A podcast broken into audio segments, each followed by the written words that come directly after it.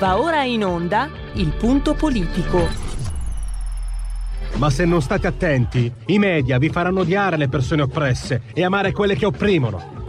Malcolm X. C'è una radio, Radio Padania, che io capita qualche volta di ascoltarla ed è veramente una paura ascoltarla, una, c'è una rabbia, una, un odio che è totale e non si può nemmeno pensare a fare spallucce, pensare che questo odio, siccome è irrazionale, occorre in qualche modo dimenticarlo. Occorre in qualche modo farlo rientrare nel dibattito politico. E poi sguatteri del padrone un cazzo. Sguatteri del padrone un beneamato cazzo. Vi invito però ad ascoltare ogni giorno per 5 minuti Radio Padania Libera. Continua, prosegue il silenzio del ministro della salute Roberto Speranza che occupa i media, viene intervistato a destra e manca, ma non dice nulla.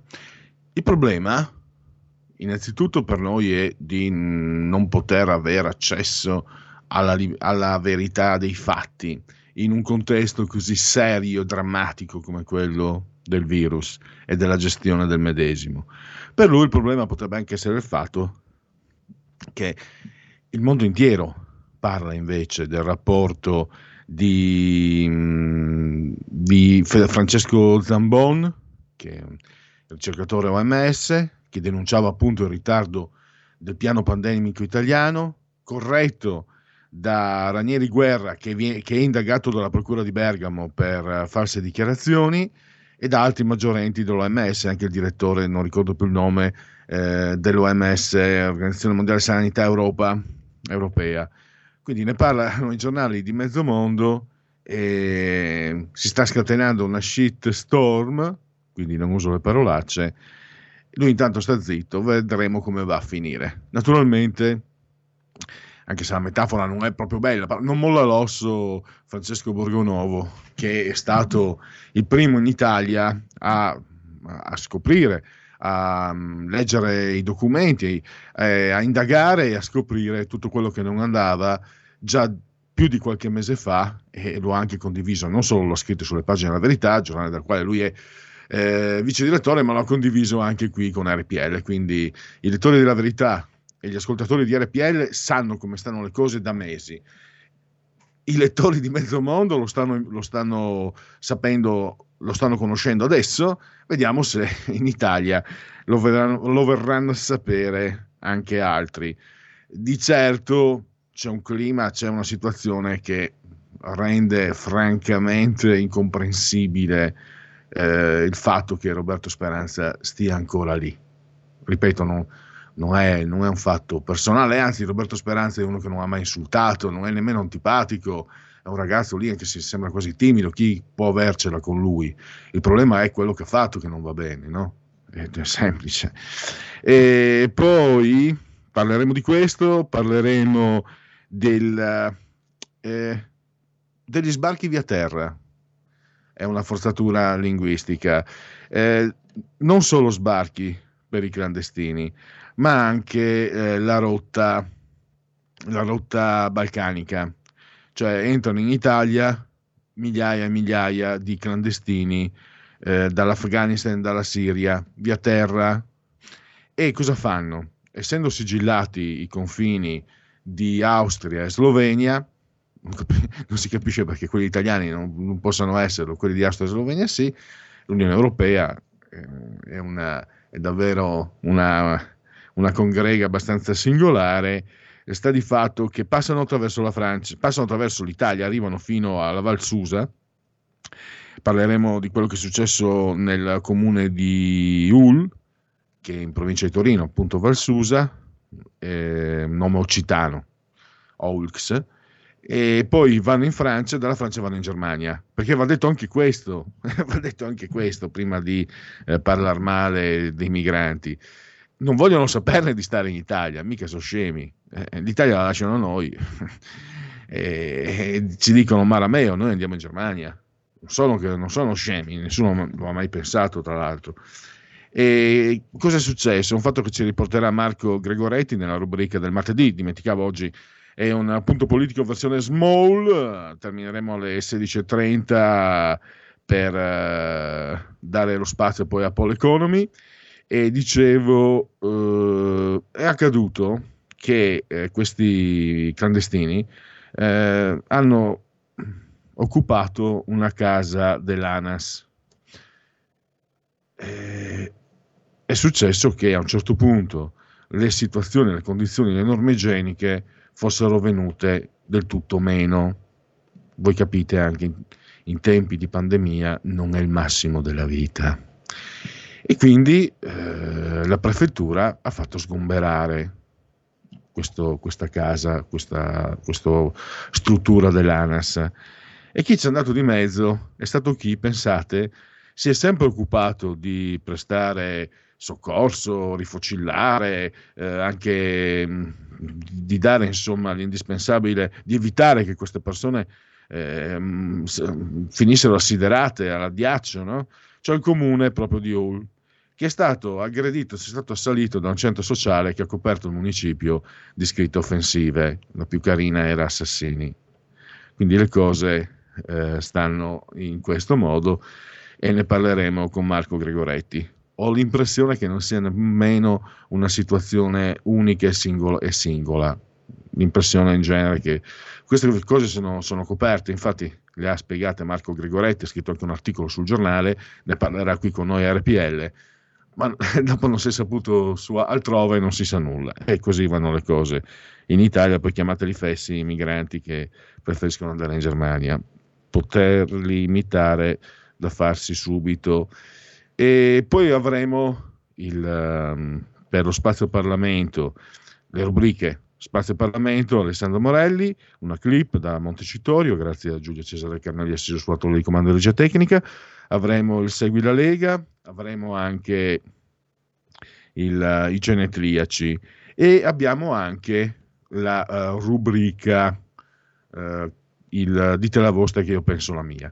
Prima di dare l'abbrivio alla sigla di questa rubrica, eh, fatemi esaudire i convenevoli formulaici, ricordandovi che siete in simultanea quando sono scoccate le 15.12 con RPL, la vostra voce, la vostra eh, radio, chi sia buona RPL. Campa oltre cent'anni, meditate gente, meditate. In regia tecnica, assiso saldamente sulla tolla di comando, Giulio, Cesare, Carnelli, entrambi sospesi a 103 metri sopra il livello del mare, le temperature 22 gradi centigradi sopra lo zero interni, 14,2, siamo tornati insomma nelle medie stagionali esterni, 46% l'umidità la pressione ci racconta 1018.6 millibar. Come sempre un abbraccio forte, forte, forte, forte, fortissimo alla signora Angela, alla signora Carmela, alla signora Clotilde, loro insieme a tanti altri ci ascoltano dal televisore il canale il digitale terrestre è eh, 740 740 740 questo è l'ordine numerico. E poi naturalmente in tanti ad ascoltarci grazie all'applicazione S Android dal tablet Android Android Andreis che in provincia di Pordenone per Alpi Carniche.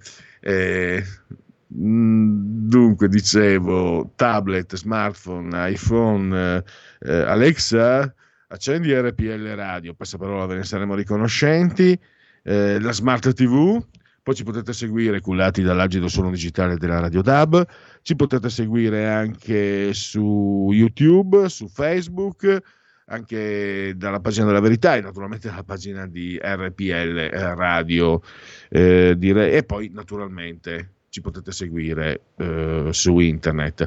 Allora io direi di far partire la sigla del Dite la vostra, che io penso la mia. Dite la vostra, che io penso la mia. Il telefono, la tua voce, allo 02 6620 3529. Anche al numero di WhatsApp 346 64 27 756. Allora, di cosa parliamo oggi? Qual è la proposta? Poi c'è il tema libero, come sempre, naturalmente. Ci sono anche i sondaggi, naturalmente.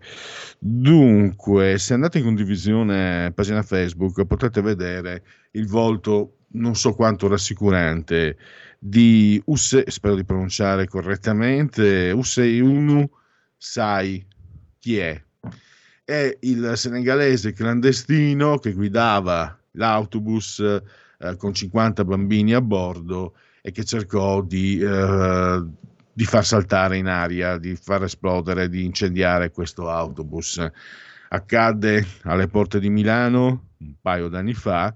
La notizia è che ha ricevuto uno sconto di pena. Se voi andate a fare la spesa e chiedete lo sconto, non ve lo danno, giustamente.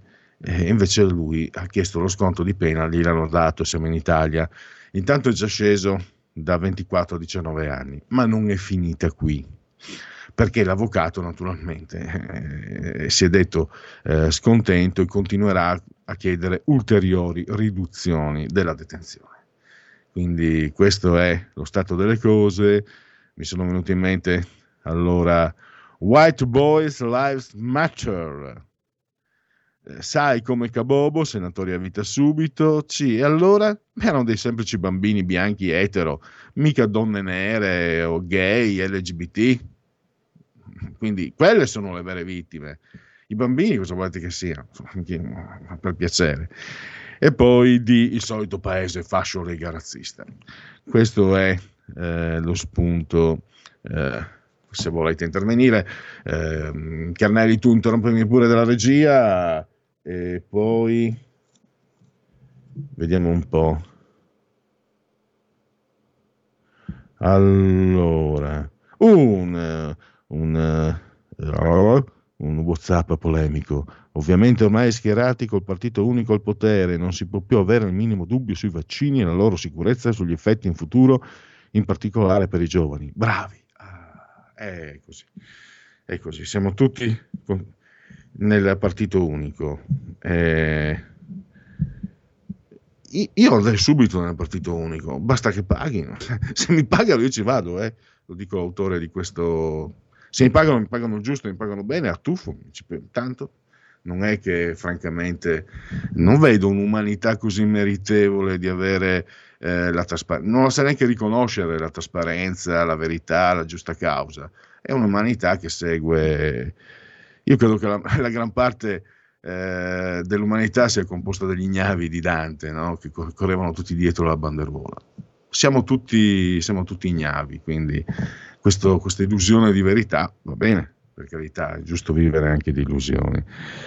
Vabbè, andiamo avanti, purtroppo registro, alla mia età, registro questo regresso. Nei miei tempi, quando si parlava di vaccino, si pensava a Pasteur, che non è neanche vaccino, insomma, si pensava alla scienza che andava in soccorso del, dell'uomo, lo aiutava. Adesso, per carità, sono in pochi ma fanno rumore, eh, come i peti. Non è che uno passi tutto il giorno a spettazzare di qua e di là, però quando lo fa fa rumore e tutti se ne accorgono e fa, fa anche brutta figura, detto per inciso.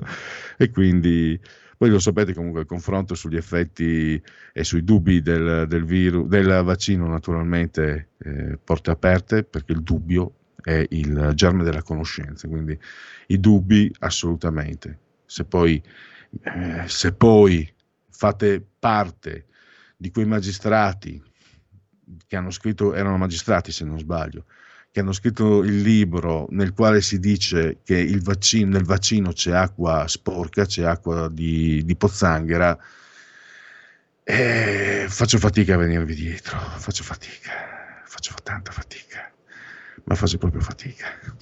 Allora, Andiamo avanti. Ah sì, che Gratteri che ha scritto, avete visto, Gratteri ha fatto, ha fatto marcia indietro perché aveva proprio, restando negli appressi della scatologia, l'aveva proprio pestata grossa. Pensate voi, un magistrato che scrive una prefazione di un libro che, allora, antisemita, cioè sono, vi ricordate il libro di cui, da lui prefato, chiedo scusa per la parolaccia, eh, dunque, eh, i vaccini contengono acqua di pozzanghera. È tutto un complotto nel quale c'è dentro il Vaticano, c'è Soros naturalmente, gli ebrei e, e le case farmaceutiche. poi cosa c'era ancora? Basta eh, c'era altro, ma francamente eh, si può anche mettere via. Sondaggi, restiamo sempre quindi nei periodi ipotetici, perché anche i sondaggi sono comunque, non sono il Vangelo, non sono la Bibbia, non sono dogmi, sono indicazioni però. Lega 22, Partito Democratico 19,3, Movimento 5 Stelle 17,7, Fratelli d'Italia 17,3, Forza Italia 6,7, Azione Calenda 3,4, Sinistra Italiana 3 e poi Italia Viva di Renzi 2,2, Verdi 2,2 più Europa 1,5, articolo 1 1,5, cambiamo 1, altre liste 2,2. Questo è un sondaggio. Poi ci sono anche i dati Istat a febbraio 2021 si stima che l'indice destagionalizzato della produzione industriale aumenti dello 0,2 rispetto a gennaio. Nella media del trimestre dicembre-febbraio il livello della produzione cresce dello 0,6% rispetto ai tre mesi precedenti. L'indice destagionalizzato mensile cresce su base congiunturale per i beni di consumo più 2,6, mentre diminuisce per l'energia meno 2 i beni strumentali meno 1,7 e i beni intermedi meno 0,5. Corretto per gli effetti di calendario a febbraio 2021 l'indice complessivo diminuisce in termini tendenziali dello 0,6, i giorni lavorativi di calendario sono stati 20 eccetera eccetera. Questa è la situazione eh, sul fronte di, eh, della produzione industriale per i dati Istat e questi non sono invece i dati Istat, poi c'è qualcuno che dubita anche di quelli eh, però io ho notato, quelli che dubitano magari di certe cose, non è che dubitano sempre di tutto, no? perché magari ci sono delle cose, quelle che piacciono a loro, nelle quali invece, sulle quali hanno la totale certezza. Per esempio, stavo pensando, quelli che dubitano del vaccino hanno la totale certezza che il vaccino sia, sia una truffa e quindi non sono persone che dubitano. Loro dicono che chi crede nei vaccini sia un credulone, non immaginando che uno si fida dei vaccini, poi magari è giusto anche capirne e saperne di più. Sono loro che eh, hanno un atto di fede, di, di, di eh, fanatismo radicalizzato per cui il vaccino ti uccide. Che dico, fate due conti, uh, in Inghilterra stanno aprendo, hanno vaccinato tutti o quasi, eh, stanno aprendo i negozi, tra poco apriranno anche gli stadi, eccetera, eccetera. Se i vaccini uccidessero come dite voi, dovremmo contare i morti per le strade. Quindi posso dubitare che quello che mi dite voi, che i vaccini uccidono le persone, sono una truffa, non sia vero. Me lo lasciate, me lo concedete, è il dubbio. Mm, giusto, è così. Poi alla fine... Eh, memento mori, eh? questo, questa è una certezza, memento mori. Quindi non abbiate, su questo no, non dovete avere dubbi. Anche se poi tutti coltiviamo l'idea della propria immortalità, non è così, non, pare che non sia così. Allora, sondaggio Demos MP Demetra, committente della Repubblica, quanta fiducia prova nei confronti di Sergio Mattarella, Presidente della Repubblica? E io devo dire che non vedo un dato, se devo, se devo esprimere, se posso esprimere, quantomeno basso, 63%, perché per come ci viene presentato continuamente Sergio Mattarella, eh, il, il, il nonno che ci rassicura tutti, eh, il, colui che ci protegge, colui che è, è depositario della, della, memoria storica, della bontà, della generosità, della funzionalità dello Stato italiano, colui che ha sempre delle parole buone per tutti, pensavo che fosse almeno, sinceramente, pensavo minimo, minimo sopra il 75, pensavo anche 83-84, non sto esagerando, sto, sono molto serio. 63 significa che forse, magari, come si dice, come diceva quello, eh, non so se era Lincoln che lo diceva, eh, puoi mentire a una persona per sempre, puoi mentire a tutti per una volta, non puoi mentire a tutti per sempre. Mi è venuta in mente questa frase oggi. Andiamo avanti. Allora, oh, il tempo vola, quindi facciamo subito Segui la Lega.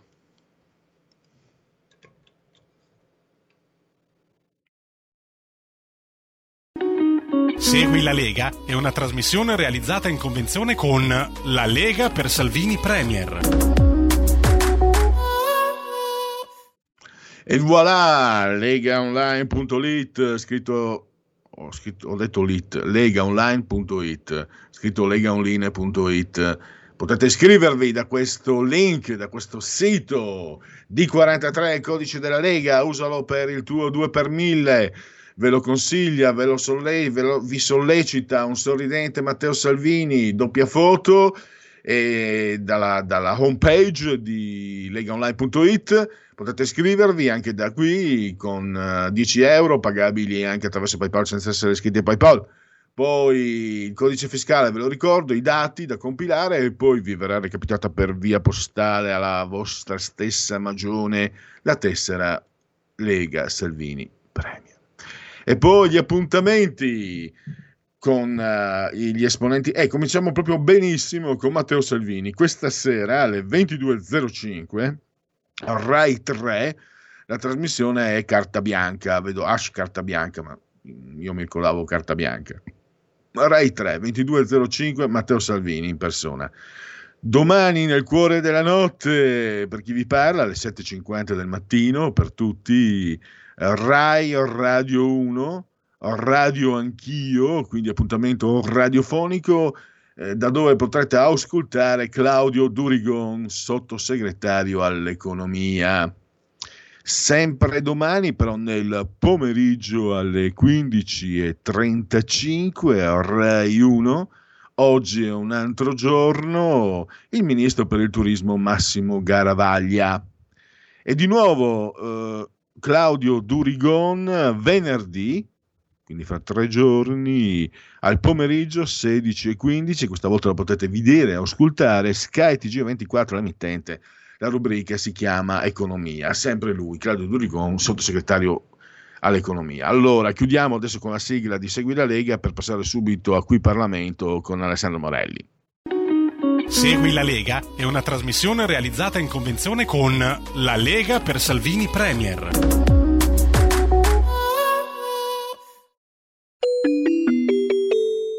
Qui Parlamento. Grazie. Grazie Presidente Rampelli. Sottosegretario per le infrastrutture e mobilità sostenibile Alessandro Morelli ha facoltà di rispondere. A lei, Sottosegretario. Grazie, grazie Presidente. Grazie onorevole Rampelli, la sorprenderò perché non leggerò solo la risposta scritta dagli uffici, ma aggiungerò chiaramente qualcosa di mio.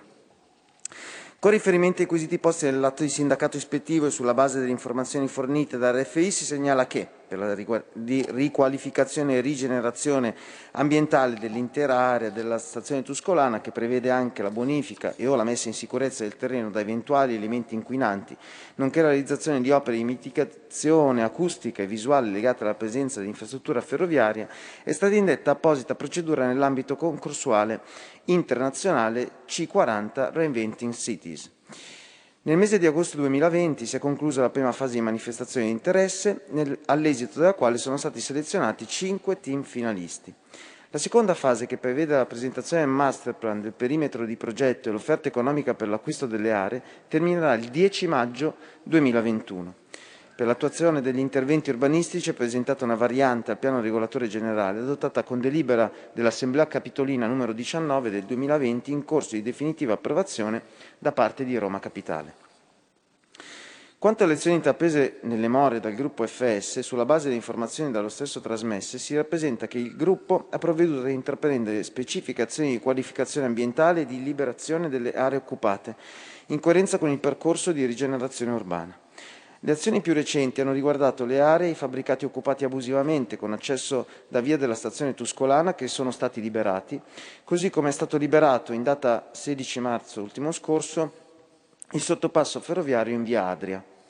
Entro la fine del corrente mese è prevista la presa in consegna delle aree attualmente impegnate dai distributori di benzina ubicati in via Mestre in via Adria e al contempo è stato potenziato il servizio di vigilanza aziendale a tutela degli asset e delle proprietà del gruppo. Quanto alla segnalazione della posi- possibile presenza di amianto nella copertura di un fabbricato sito nell'area della stazione di Roma Tuscolana, il gruppo FS ha comunicato di aver attivato le necessarie verifiche propedeutiche agli interventi di bonifica. Con specifico riguardo agli aspetti inerenti alla tutela della sicurezza e dell'ordine pubblico, il Ministero dell'Interno ha segnalato che la situazione dell'area della stazione Tuscolana è costantemente seguita mediante servizi di vigilanza e controllo per contrastare le attività illecite e viene monitorata attraverso servizi di ispezione effettuate dalle forze di polizia, unitamente al personale delle Ferrovie dello Stato, al fine di prevenire e contrastare il fenomeno delle occupazioni abusive. Qui Parlamento.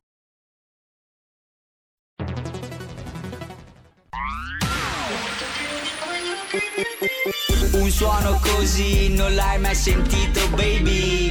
Da Plus molto più di quello che credevi. Programmi, musica, multimedialità. Da Plus suono nuovo di alta qualità. Digital Radio Il suono perfetto. DAB Plus anche RPL, la tua radio, è in Digital Radio. Porta con te ovunque RPL la tua radio. Scarica l'applicazione per smartphone o tablet dal tuo store o dal sito radiorpl.it. Cosa aspetti?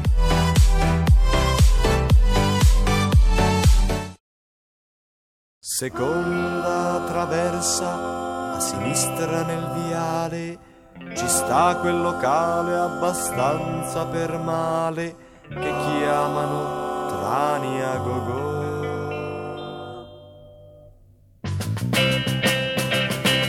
Si passa la sera scolando Barbera, scolando Barbera nel Trania Gogò vecchio barista dall'aria un po' triste che si gratta in testa, poi serve il caffè e un toast a me nel Trania Go Go.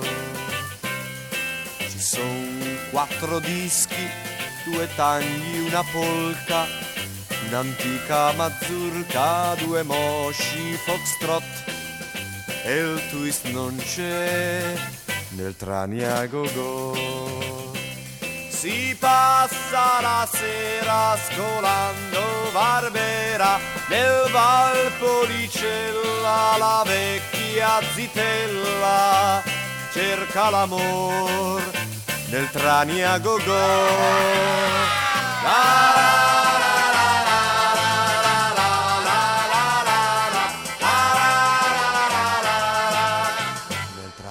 Go Nel Trania Go. Gioca a boccette e chi fa cazzotti, un vecchio a tre sette ha perso il paltò, l'ha perso con me nel Trania Go Go.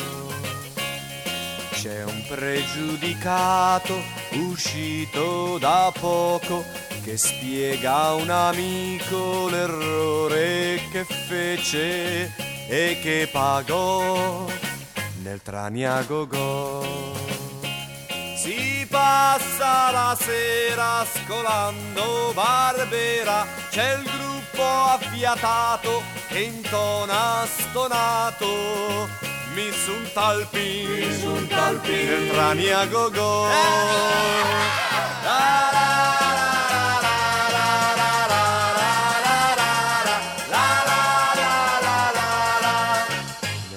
Trania Go Go, del Trania Go Go.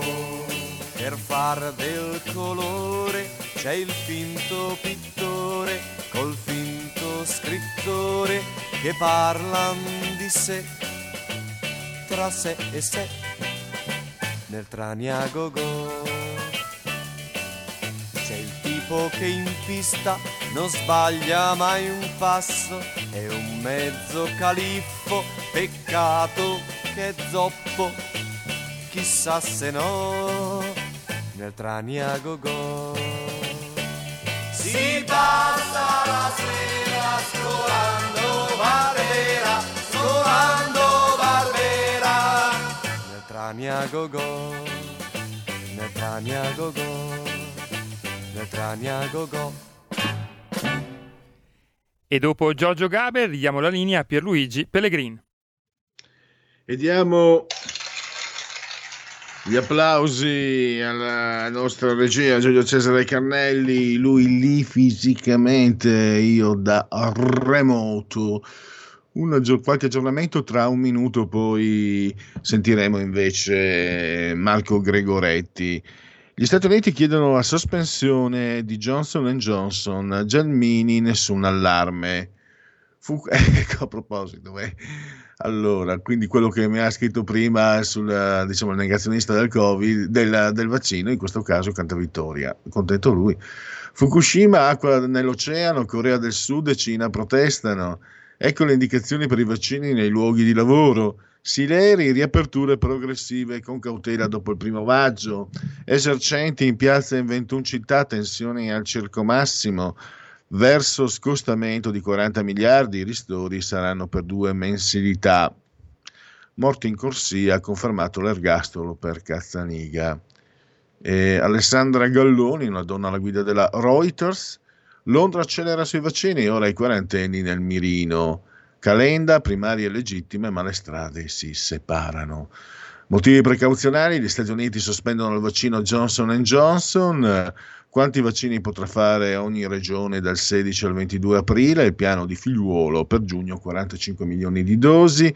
EMA, se arriveranno le fiale in Italia, sto leggendo dal Corriere.it, eh, che se non paghi non ti, non ti approfondisce, eh, e io non pago, e io non pago. Eh, quanti vaccini potrà fare ogni regione dal 16 al 22 aprile? Il piano di figliuolo per giugno 40 milioni di dosi. EMA, se arriveranno le fiale in Italia immunità di gregge entro settembre. Il paradosso cileno, perché il paese campione di vaccini ora deve tornare in lockdown. Il ruolo delle dosi cinesi. Nell'India record di contagi, raduni oceanici sul Gange e anche ai comizi di Modi. Decreto sostegni, aiuti a sport, turismo e spettacolo, come ottenerli anche doppi. Vediamo un po'. Uh, allora, arrestato il capo dei vigili, sto leggendo Repubblica.it, aveva fatto mettere droga nell'auto di una collega avversaria. Ecco qua, vedete, eh, lì a Vismara, in Lombardia è successo, beh, Vismara è anche un cognome chiaramente eh, lombardo, longobardo. E poi Vabbè, dunque, vediamo da Gospia. Sì, votare, ma come? La vera differenza tra Letta e Zingaretti si consuma sulla legge elettorale. Il nuovo segretario del PD, se con Salvini propende per il maggioritario, il governo, il governatore del Lazio e l'avvocato di Padre Pio vogliono il proporzionale. L'intervista di Bettini al Corriere, il pizzino a Enrichetto. Allora, ci fermiamo qui con l'aggiornamento e andiamo invece a parlare di quello che accade con l'ingresso di clandestini, non solo barconi. Ecco, se scrivessi un articolo partirei proprio con questo titolo, clandestini, non solo barconi. Credo che eh, dovremmo già avere in collegamento, penso, Marco Gregoretti, nel sì, qual caso lo saluto e lo ringrazio naturalmente per la sua presenza. Ciao Marco. Eccoci qua. Buongiorno, ciao. Eccoci qua. Allora, c'è un fatto, Marco. Io parto mh, mm, dalla, da quell'articolo che tu hai scritto, adesso magari lo metto anche in condivisione. Eh, la valle invasa dagli immigrati dove uno sgombero scatena l'assalto, no? dal giornale.it.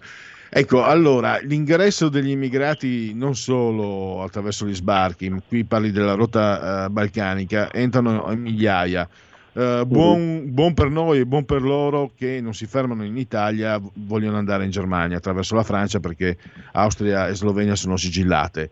E personalmente preferirei anch'io andare in Germania, comunque da qualsiasi parte fuori che l'Italia, ma quella è una mia opinione personale. Ma per dire che non sono degli sciocchi, insomma, non si fermano certo qua. Però c'è un punto seriamente adesso, che questa notizia eh, me l'hai data tu, cioè non se ne parla eppure ci sono stati anche insomma, degli episodi di teppismo da parte, a dir poco, da parte di, di, di centri sociali, cioè è un mm. fatto che dovrebbe far parlare. Eh, tanto più che siamo nella Valsusa, dove per eh, i famosi o famigerati, per che dir si voglia, fatti della Notav, eh, spesso insomma, è stata in questi anni al centro delle cronache. Di questo episodio siamo nel comune di Ul, credo che, spero che la pronuncia sia giusta, un, un, un comune occitano, credo, comunque in provincia di Torino. Eh, ne hai parlato tu, non so se hai sentito anche il sindaco di questo comune, mi sembrava di, di aver detto di sì, sì, sì. E, ed è però e chiudo per, per far parlare te ovviamente, ho anche la sensazione che non sia un fatto episodico quello che è accaduto. Magari non ci saranno gli interventi dei centri sociali, però quella situazione lì eh, ho l'impressione che soprattutto nel, nel nord, no? perché entrano dalla Slovenia, Friuli e poi eh, attraverso insomma, treni e mezzi di fortuna, camion, camion magari allestiti alla belle meglio, passano la Francia per andare in Germania. Questo è situ- il quadro. A te la parola. Allora, intanto io invece mi fermerei proprio in Italia perché è il paese più bello del mondo e quindi col cavolo che andrei in Germania tristi, antipatici, scontrosi, io mi fermerei in Italia. Il problema è che lì hanno già la rete pronta, eh, di, la rete organizzata, fortunatamente è in Germania e non è in Italia, sia di appoggio ai, al terrorismo fondamentalista, sia la rete logistica per, eh, per poi dopo diciamo, regalare alla Merkel questa bella quantità di manodopera a, a poco prezzo. E questa è ovviamente la mia considerazione personale. Per quel che riguarda l'Alta Valle di Susa, l'Alta Valle di Susa è eh, dal punto di vista diciamo, invernale è il secondo compressorio sciistico più eh, importante del mondo, eh, l'uomo immagine della Val di Susa, contrattualmente Alberto Tomba, ha dato i natali a Pierino Gross, che è stato il più grande sciatore del mondo, quindi è un posto che è andato eh, sulle cronache anche per altri motivi. Eh, eh, Salice Dulzio è la famosa terrazza sulle Alpi, c'è Sestrier, c'è Clavier, c'è, c'è Moncinevro, c'è, ci sono un sacco di bei posti invernali mh, mm, ed estivi. Per, eh, però ha diciamo, questa tu che si trova sul confine con la Francia, da dove si può entrare attraverso il Monginevro, da dove si può entrare da Bardonecchia, da Clavier e, e, da, e dal, dal, e dal Frigus. Quindi è, è, una zona di, di, di grande passaggio. Eh, in realtà negli anni scorsi eh, è arrivata sulle cronache diverse volte, non so se ricorderete l'assalto della polizia francese al centro di accoglienza di Bardonecchia o eh, il, i, i, migranti respinti sul confine eh, a Clavier dalla polizia francese. Quello che sta capitando adesso è un fatto inedito, un fatto nuovo, nel senso che eh, da un anno più o meno, un anno e mezzo, si è eh, diciamo la, l'immigrazione tradizionale, quella che, che, che, che diciamo la via eh, africana, è stata sostituita dalla, dalla rotta balcanica, quindi arrivano soprattutto afghani, siriani, eh, che questi si scappano davvero da, eh, situazioni abbastanza pesanti e sono disposti a tutto, anche a morire, per eh, arrivare in Germania dove hanno già tutta la, eh, la loro rete bella e preparata.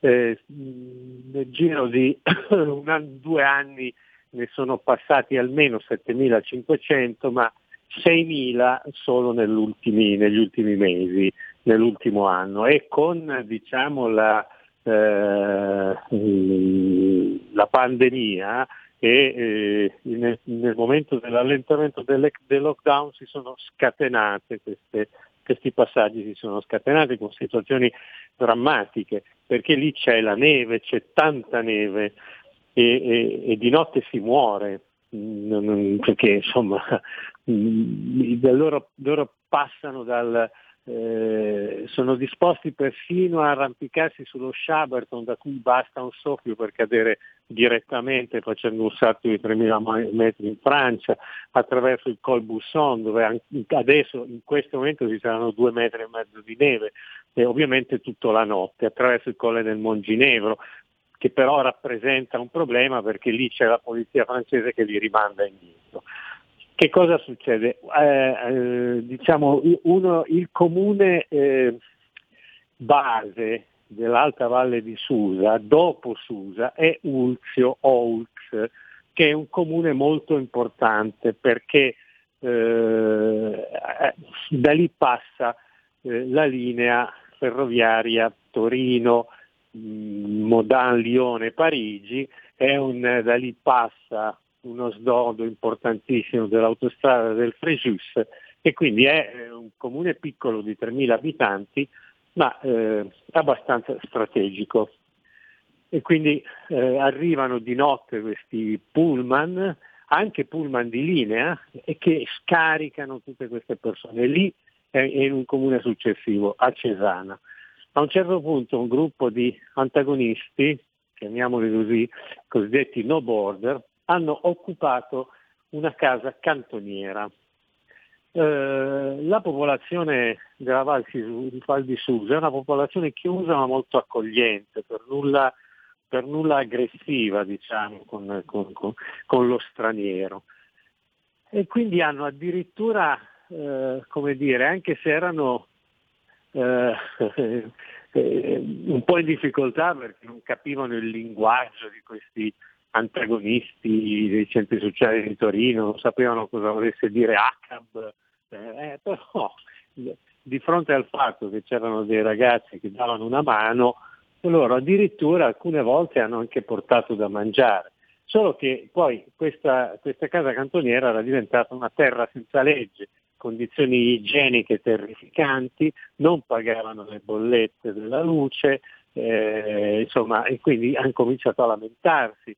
Hanno fatto pressione sulla prefettura e la prefettura ha, ehm, ha, sgombrato, ha sgombrato questa casa cantoniera, uno sgombro peraltro senza grandi problemi, però poi se la sono presa col sindaco, hanno fatto scritte minatorie, eh, assassini, la vostra legge, la legge omicida, e, e, questo peraltro anche un po' a scoppio ritardato, no? perché lo sgombro è stato il 23 marzo, le, le scritte sono di 4-5 giorni fa.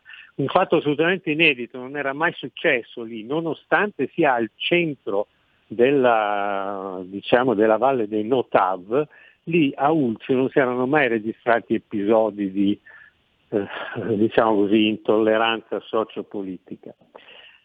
Anche perché eh, il sindaco di Ulzio è uno, un ragazzo un po' vigile del fuoco, totalmente apolitico, totalmente apolitico e che, che, mi dice a me sta a cuore solo eh, la vita delle persone e quindi io devo gestire eh, diciamo, l'ordine pubblico affinché questa gente non vada a dormire per la strada perché muore.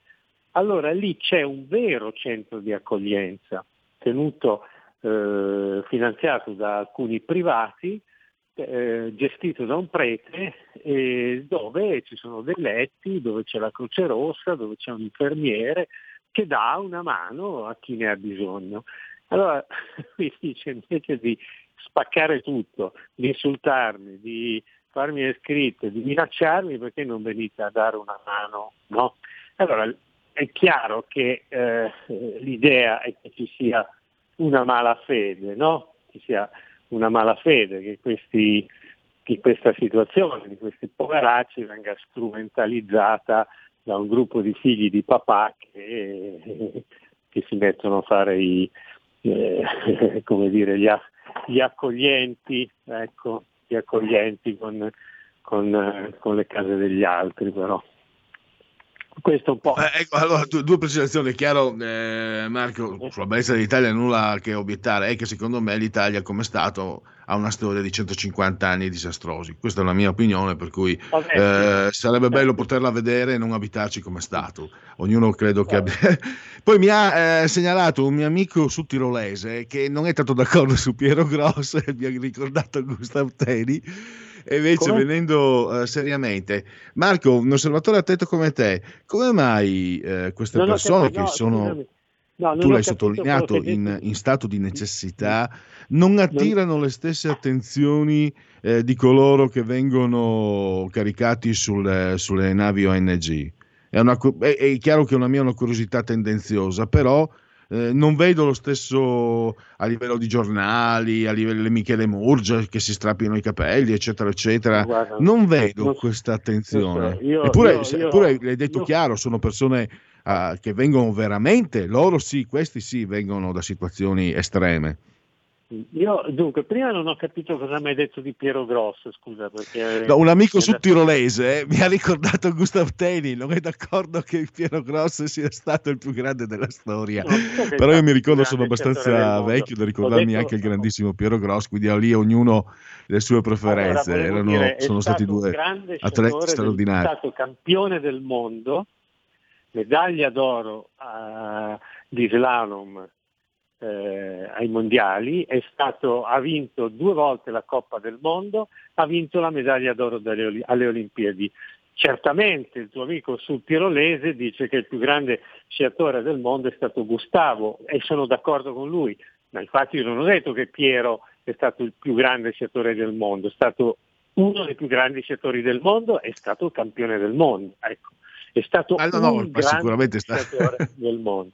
Comunque, detto questo, io non lo so, guarda, io faccio il cronista, non, eh, io faccio il cronista, amo la valle, amo quella valle perché io eh, è la mia seconda casa, quella valle, quindi la amo moltissimo, però faccio il cronista, registro queste cose, non ne avrebbe parlato nessuno se io eh, una sera non fossi andato su perché dovevo fare delle cose burocratiche, non avessi incontrato il, il sindaco e non, e non- ecco, che, che, eh, non, non- avrei, avrei, non avrei avuto la possibilità, nel senso pratico, ecco, perché sono anche loro molto, molto, tu non hai idea che cosa ho dovuto fare io per convincere il giovane Perzolo che è il sindaco di Ulzio, per convincerlo a parlare, a- cioè ho aspettato un giorno e mezzo perché sono eh, da questo punto di vista sono assolutamente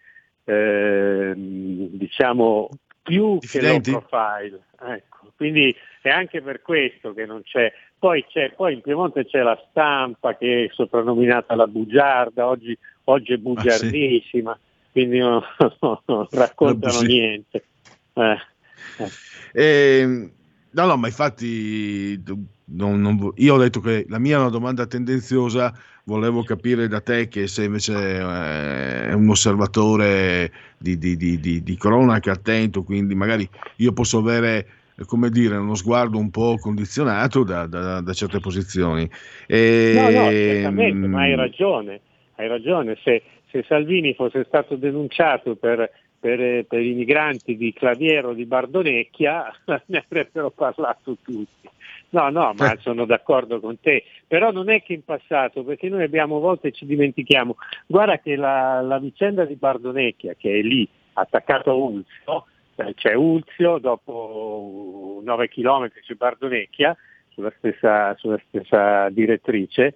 Eh, la vicenda de- de- di Macron che aveva mandato a cercare gli extracomunitari Sì, sì, sì. No, ma sai, sai perché te lo dico? Marco, scusami, Eh, sai perché io ricordo, ero andato addirittura eh, per Telepadania ai confini quando ero ancora in Friuli, e c'era il neo ministro nel 2001 eh, Bossi ed era andato con il ministro dell'interno, eh, quello che aveva Maroni, l'appartamento su. Insaputa, eh, proprio ai Ah, confini, perché quella volta, pensa nel 2001, si parlava degli ingressi, cioè i confini con la Brodo. Sì. e eh, da quello che mi risulta non è mai venuto del tutto meno un via vai di queste persone.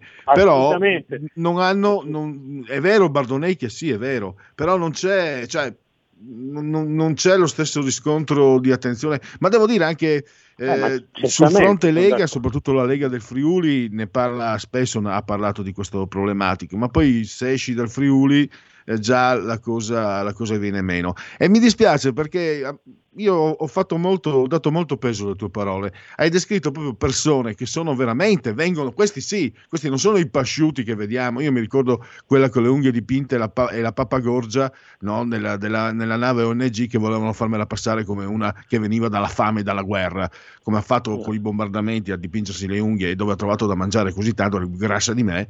Invece queste so che io ho conosciuto anche qui a Milano un ragazzo siriano che mi ha raccontato alcune cose, ho avuto modo, per carità è una cosa superficiale, non ho fatto un'inchiesta, no? Però so che queste persone hanno veramente bisogno e guarda caso non, non, nessuno si occupa di loro, né in un senso né in un altro. Eh, guarda, non è un business, no? Le ONG stiamo vedendo. Ah, ecco, ecco sì. Scusami. vedi, vedi che, eh, che eh, eh, l'avere una visione completa come la tua permette di arrivare al cuore del problema. Non sono un business. Mi sembra che sia Eh, purtroppo eh. la verità assoluta. Eh, eh, peraltro poi questa, c'è, c'è un... Noi abbiamo, noi siamo un, un colabrodo, prima tu hai usato la parola colabrodo, cioè noi abbiamo dei passaggi, no, infatti passano da, da lì perché non, non possono passare da altre parti, però passano anche terroristi. Allora perché no- qui non li pigliano, cioè passano come quelli che hanno fatto gli ultimi attentati sono passati tutti da qui e, e questo è un problema serio, è un problema serio perché, perché, caspita, eh, ci sono, sono un sacco di cellule dormienti anche qui, hanno, hanno da- i, i terroristi hanno una rete di assistenza e insomma, eh, non subiscono, possono attraversare il nostro paese tranquillamente senza subire alcun tipo di controllo, arrivano da, da Lampedusa, vanno in Sicilia e dalla Sicilia poi vanno a, a fare gli attentati in Francia e in Germania e,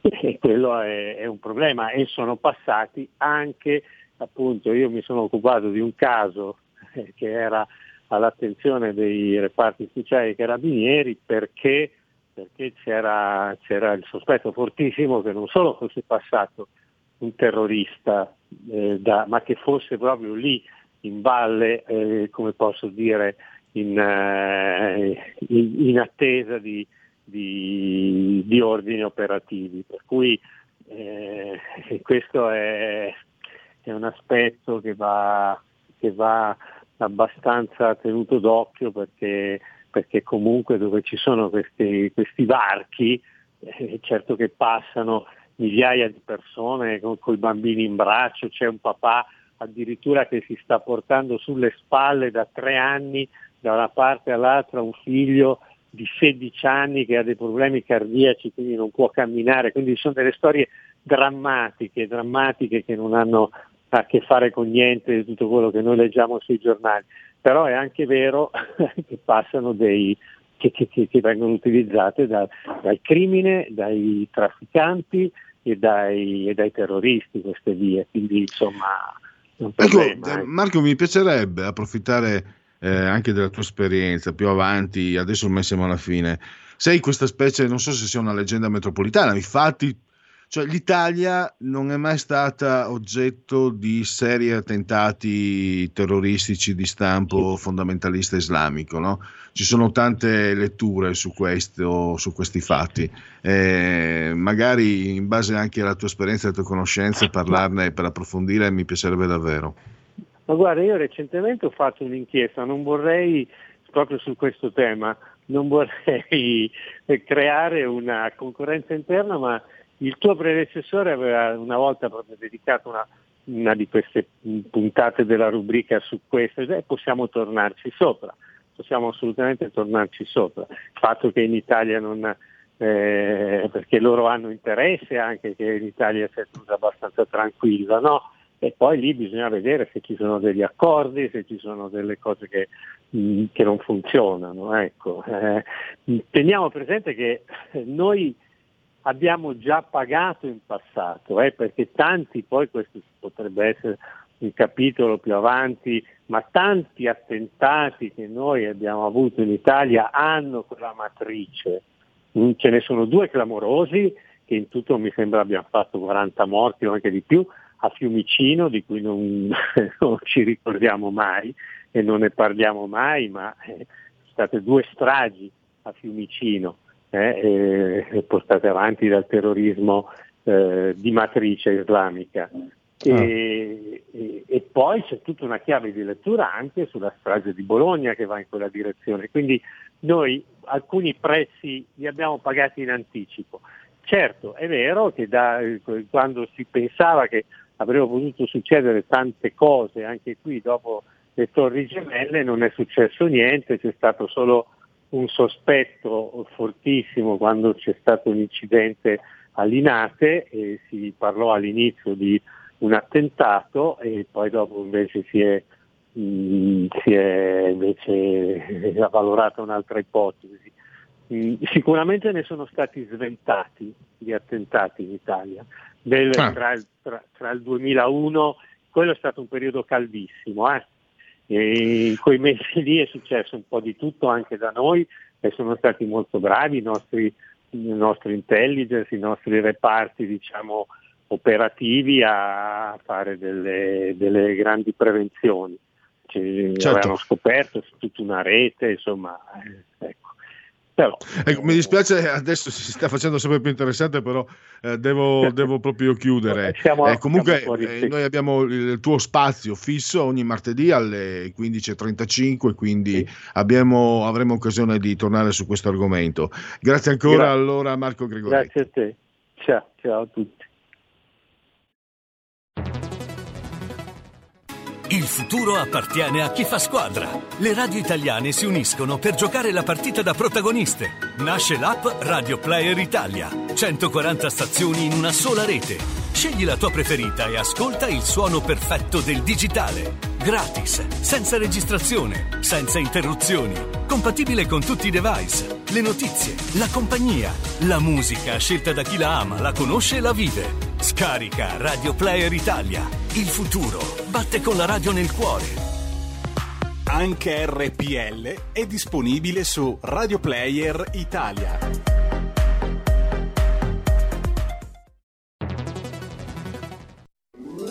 Stai ascoltando RPL. La tua voce libera, senza filtri né censura. La tua radio.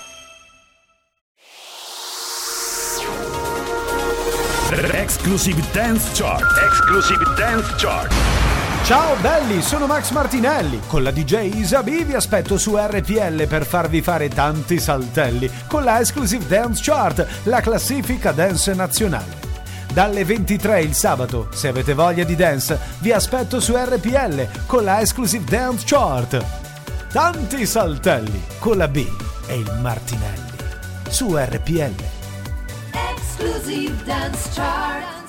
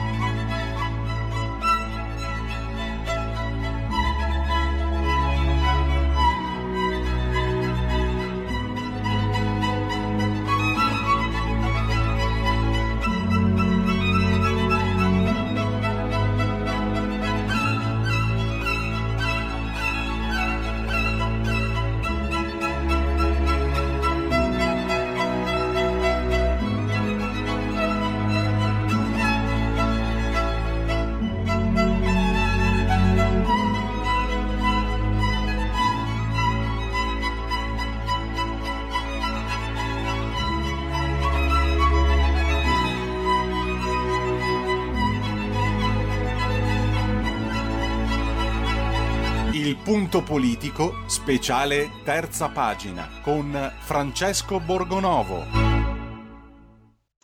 Allora, come vi dicevo prima, io non so se sia esagerato parlare di shitstorm per quanto riguarda la sanità italiana di cui si parla nel mondo. No? Il caso dell'OMS, il caso di Zambon, di Ranieri Guerra, c'è anche un'indagine alla Procura di Bergamo, ricordiamolo sempre.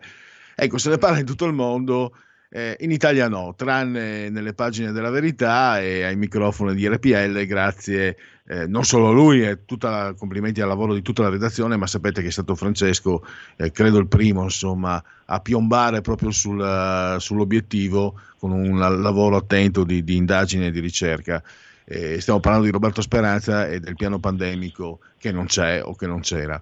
Eh, Francesco dovrebbe essere in linea, lo saluto e lo ringrazio intanto.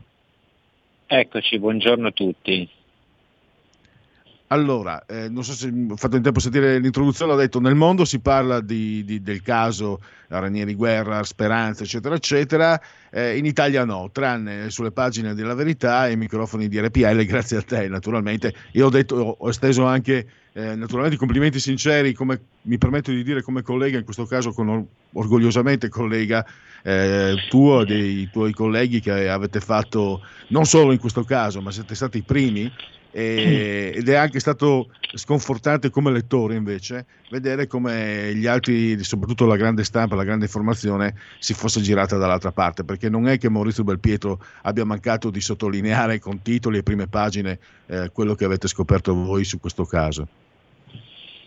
No, infatti diciamo che va, va dato atto che a parte noi sulla verità e a parte noi qui su RPL, ehm, dove tra l'altro eh, sono intervenuti alcuni dei protagonisti, abbiamo avuto Francesco Zambon che è il sì, grande, sì, sì, grande, protagonista, abbiamo avuto lunedì Robert Lingard che poi eh, tornerà venerdì insomma, a continuare questo discorso. Eh, diciamo che eh, a parte Report, ecco, Report ha fatto un grande lavoro, questo va detto, ha tirato fuori anche delle, delle notizie ne hanno parlato un po' di trasmissioni televisive, ma i giornali, di Giletti ad esempio, Porro, ma il problema è che i grandi giornali come Repubblica e il Corriere invece hanno fatto finta un po' di non vedere. Ma al di là di questo, il punto è che eh, la politica adesso deve prendere atto no, di questa situazione questa mattina Salvini, lo sapete, ha fatto una conferenza stampa molto dura, eh, giustamente, eh, giustamente, nei confronti del, del, ministro Speranza e purtroppo le cose che escono da questa inchiesta di guerra sono l'ennesima tegola su di lui, perché ormai è chiaro, perché ci sono vari documenti, che eh, la censura del report sull'OMS, del, dell'OMS sulla gestione italiana del virus, eh, sia avvenuta con diciamo, l'avallo del Ministero, perché il Ministero della Salute sapevano, addirittura erano d'accordo per riscriverlo questo report. Ci sono eh, vari documenti ufficiali di, di, dell'OMS in cui Ranieri Guerra dice guardate che siamo già d'accordo con il Ministero della Salute per riscrivere eh, questo report che nella versione originale metteva in imbarazzo l'Italia.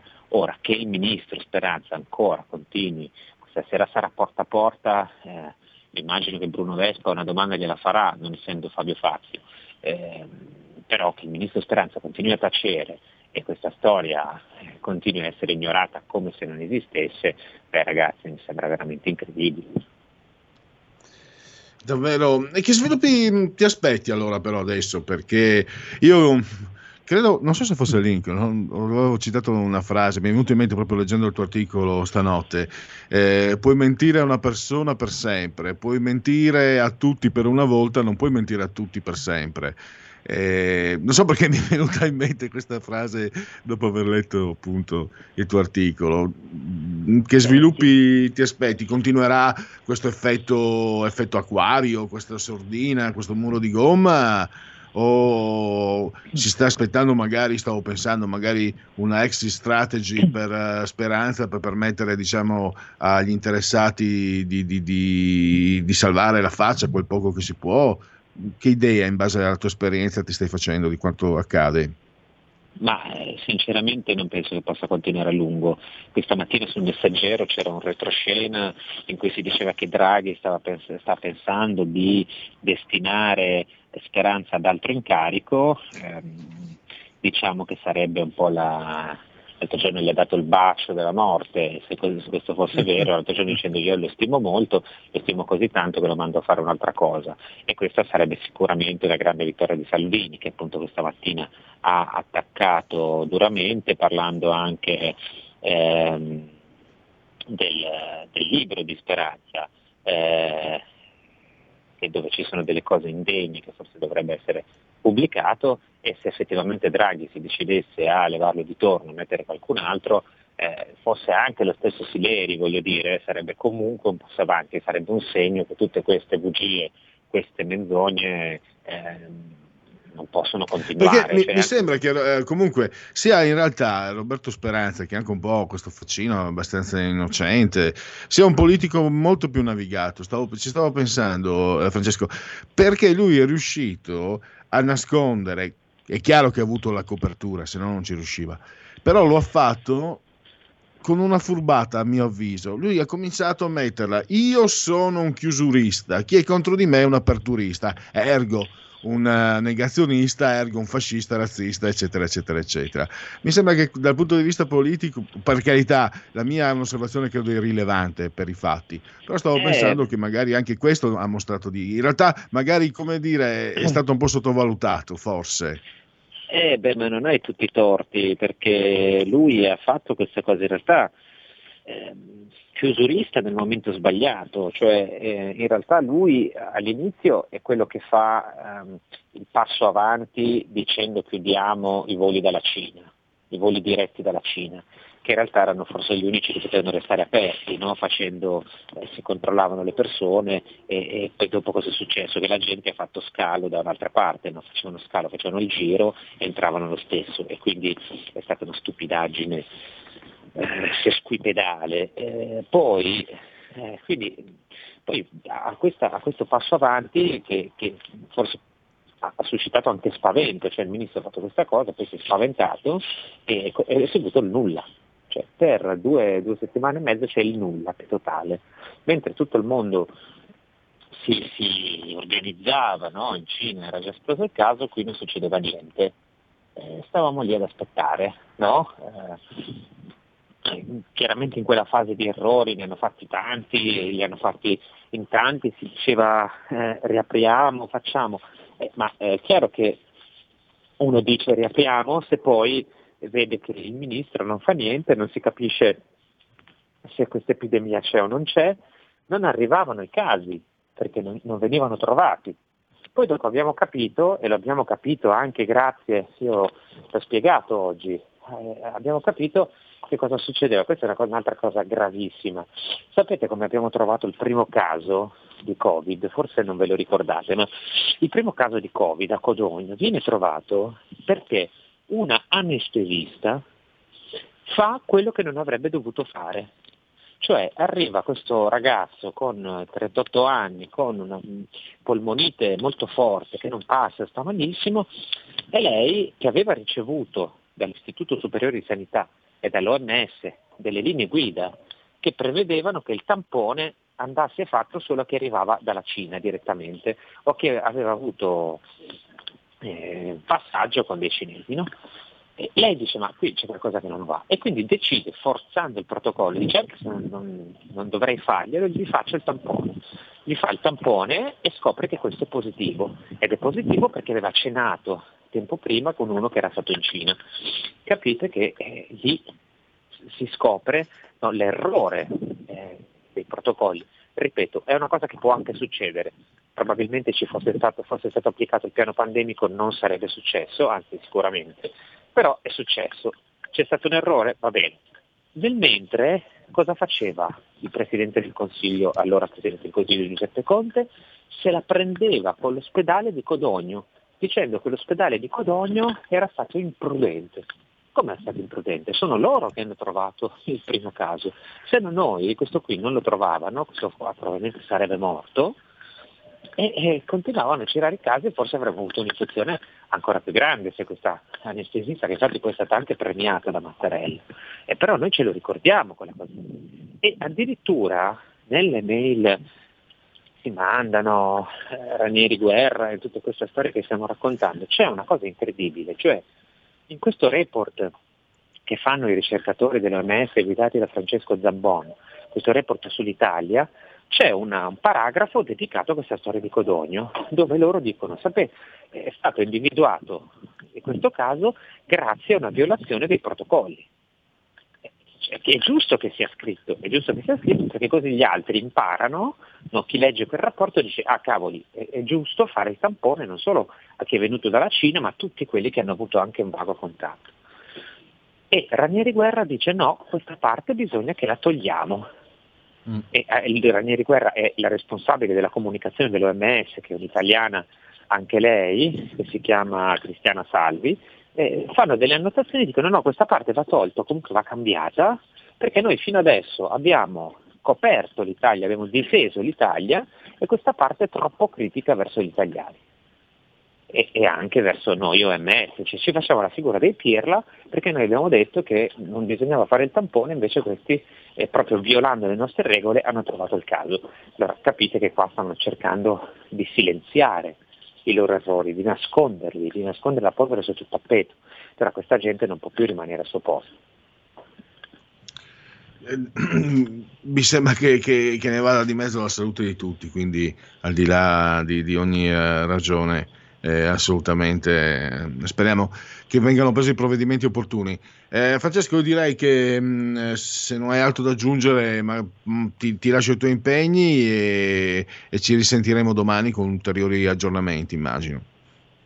Eh, sì, noi andiamo avanti, anche domani avremo delle altre novità gustose, quindi direi che potremo continuare a parlarne se volete e approfondire questa storia che ogni giorno, ogni volta che si scava, rivela purtroppo delle cose molto brutte. Intanto vi ringrazio e vi do appuntamento domani. Grazie ancora, a domani Francesco.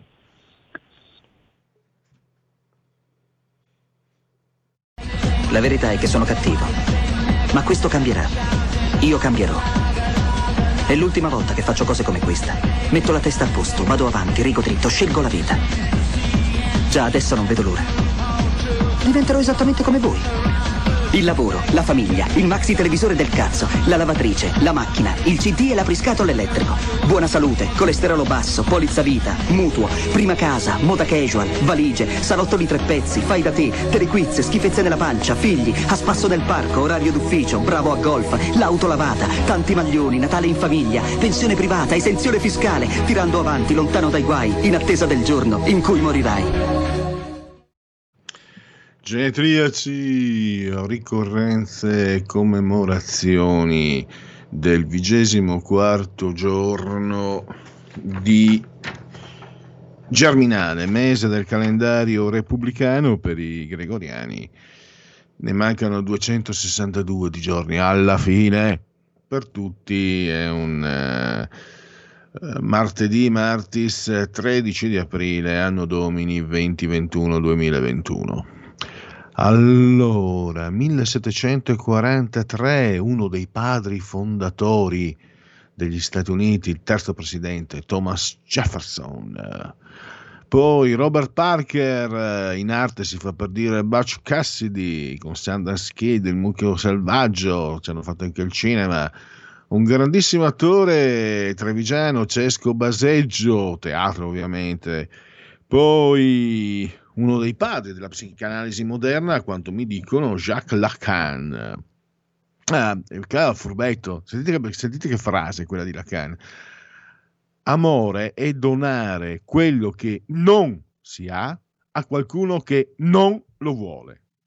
E ho capito, Lacan, è che a questo punto hai rotto l'incantesimo, sei un grande eh, era morto nel 1981. Samuel Beckett, eh, Nobel, eh, poeta irlandese, drammaturgo, scrittore, il tacere non è silenzio, ha detto.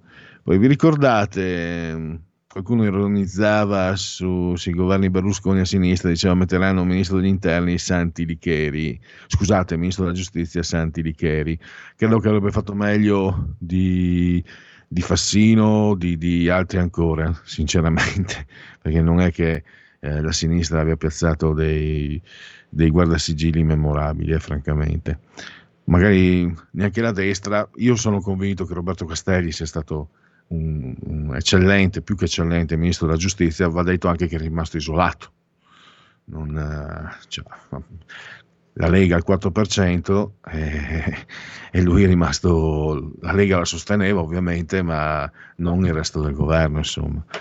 Eh, se, vogliamo, se, vogliamo, dircela tutta tra di noi. Stanley Donen, regista, sciarada, arabesche, ma soprattutto cantando sotto la pioggia. Maurice Robinet, Nizzardo, che non a caso ha scelto comunque invece di Robinet, ha, scritto, ha scelto il nome d'arte Ronet, Maurice Ronet, scritto Ronet. Vive la France toujours. Poi abbiamo un grandissimo dirigente del calcio del passato, Vicentino d'Asiago, per essere ancora più precisi, Italo Allodi, che ha fatto le fortune della grande Inter, della Juventus, prima Juventus Boniperti, del Napoli, fu lui a portare Maradona, la Fiorentina, che si vide defraudare lo scudetto l'ultima giornata nel campionato 1981-82, chissà chi l'ha defraudata, non lo diciamo, lo lasciamo indovinare alla fantasia. Il uh, poeta irlandese Seamus Heaney, uh, Nobel nel 1995, lo diceva prima, uh, no, lo diceva ieri Francesco, che i Nobel ormai si, si, si regalano. Poi abbiamo Papà d'Arte, la figlia ha vinto un, um, un Oscar, Mira Sorvino, lui è Paul Sorvino, Law and Order, bellissima, bellissima davvero e secondo me anche brava, eh? poi un po' il cinema italiano a partire dagli anni 70 è scomparso, non c'è più il cinema italiano, prima c'era, perché c'era una scuola, c'era una, un'idea, c'era una corrente, c'erano i grandi maestri, e, ehm, poi arrivato, sono arrivati gli spaghetti western che hanno guastato tutto, rovinato, disastrosi, devastanti, e come si faccia ancora a difendere Sergio Leone è un mistero, se parlate con i veri critici cinematografici ve lo diranno, ve lo spiegheranno molto meglio di me, e poi le commedie scolacciate poi la fine. Insomma. Paolo Sorrentino è, è un, un, solitario come, eh, come l'altro Nobel del nuovo cinema paradiso. Agostina Belli, che si, Agostina, che si chiama Agostina Magnoni, e che ha preferito tradursi, eh, trovarsi un nome de plume. Eh, io, la, lei faceva anche fotoromanzi se non sbaglio, lei è davvero notevole per bellezza, ma anche secondo me per bravura e intensità, in un film che se non sbaglio, vi sto dicendo, vi stavo parlando anche no, del, del um, valore che aveva il cinema in quegli anni, siamo nei primissimi anni 70, eh, ven- la sceneggiatura di questo film ebbe una candidatura all'Oscar. Il film è Profumo di donna ed è il, eh, la prova cinematografica, forse l'unica, nella quale Vittorio Gasman è davvero eccelso, perché mh, mm, come attore cinematografico, non sono io che lo dico, ma però ho osservato che quello che dicevano i critici è corretto, viene sempre un po' troppo prima Vittorio. Tutti adoriamo Vittorio Gasman, beh i mostri, nei mostri è fuori, fuori dal comune, tutti lo abbiamo amato e lo adoriamo. Purtroppo, vabbè, il figlio, abbiamo scoperto che è anche uno spione, un delatore, non so se avete letto, che ha spiato, ha fatto la spia che i vicini di casa avevano organizzato, non so, una cena, qualcosa del genere, e se ne è anche vantato, no? Poi, vabbè. E, ehm, e, mentre invece credo che la malinconia, la tristezza, un certo tipo di, di vulnerabilità sotto la scorza eh, ferrea che emerge in questo personaggio, è un eh, militare in pensione non vedente, all'epoca si diceva cieco. Eh, tan- secondo me meritava l'Oscar, secondo me anche Vittorio Gasman, anche Agostina Belli è straordinaria e pensate che quando hanno fatto il remake di quel film eh, l'Oscar l'ha vinto Al Pacino però è un film fatto malissimo, riuscito peggio, è un film che non funziona, persino Al Pacino, che è un grande, non ha funzionato. Basta che se parlo di cinema non mi fermo più. Ron Perman, Salvatore nel nome della rosa, o anche la serie tv Sons of Anarchy. Poi abbiamo il portiere dell'Inter, la lattina di Mönchengladbach, Ivano Bordon, mestrino, portiere stilisticamente dotato, però mi ricordo un gol che prese contro la Roma, un gol di Falcao, tiro da metà campo, c'era il tempo di, di, uscire dallo stadio, comprarsi il giornale, fermarsi a bere il caffè, leggere il giornale, fumarsi una sigaretta, tornare in porta e parare, e lui invece l'ha preso. Roberto Dinamite, eh, eh, sì, è esistito, esiste ancora, è stato un um, bomber brasiliano del calcio, giocato anche in nazionale. Eh? Invece un grandissimo, un grandissimo calciatore dell'ex Jugoslavia bosniaco, faceva venire i sudori freddi quando si giocava incontro, capitava nella, nelle coppe europee, ma anche quando si capitava di vedere la nazionale italiana, capitava.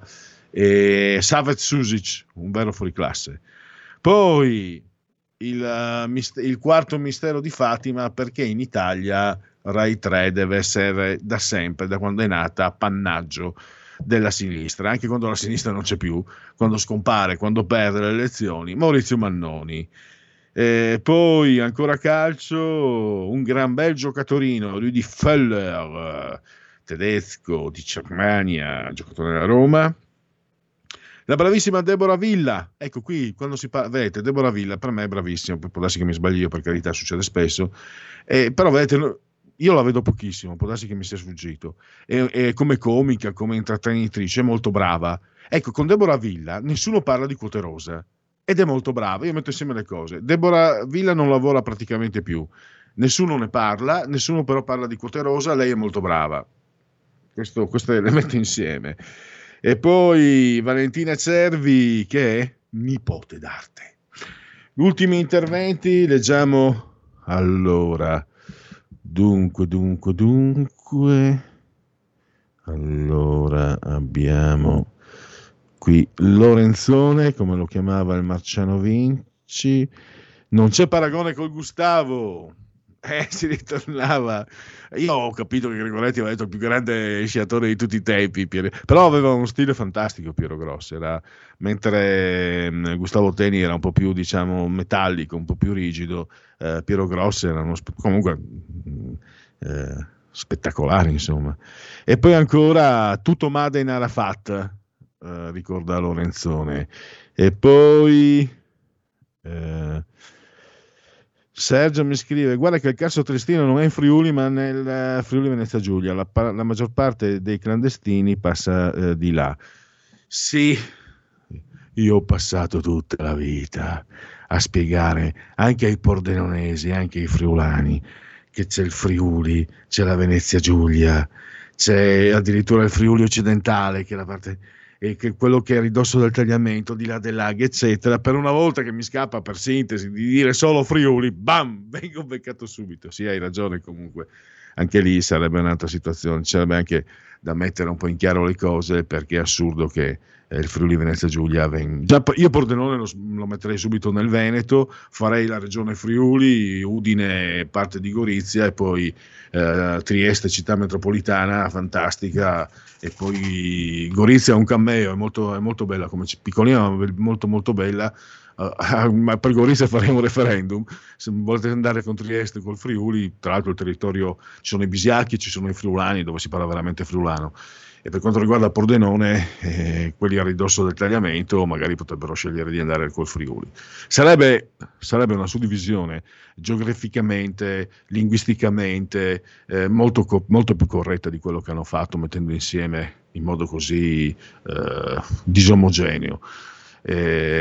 Così come succede, credo, no, non è la stessa cosa di Emilia Romagna, perché noi da fuori, Emilia Romagna, un po' comunque sono diversi, ma c'è qualcosa, c'è anche un, una, un, c'è un contermine territoriale. Già il Friuli Venezia Giulia c'è il tagliamento in mezzo lì, pam, che già, che già spacca. Anche se qualcuno dice il tagliamento in realtà unisce più che separare, però. E poi cambiano proprio le, le, le, le prospettive. Vabbè, eh, mi sto dilungando troppo, chiudo. Grazie a Giulio Cesare Carnelli sulla tolda di comando saldamente in regia tecnica. Lascio la parola a Pop Economia con Carlo Cambi e Alessandra Mori, i conti della serva e naturalmente chiudo ringraziando tutti, per aver scelto anche oggi RPL, la vostra voce, la vostra radio. Avete ascoltato Il Punto Politico.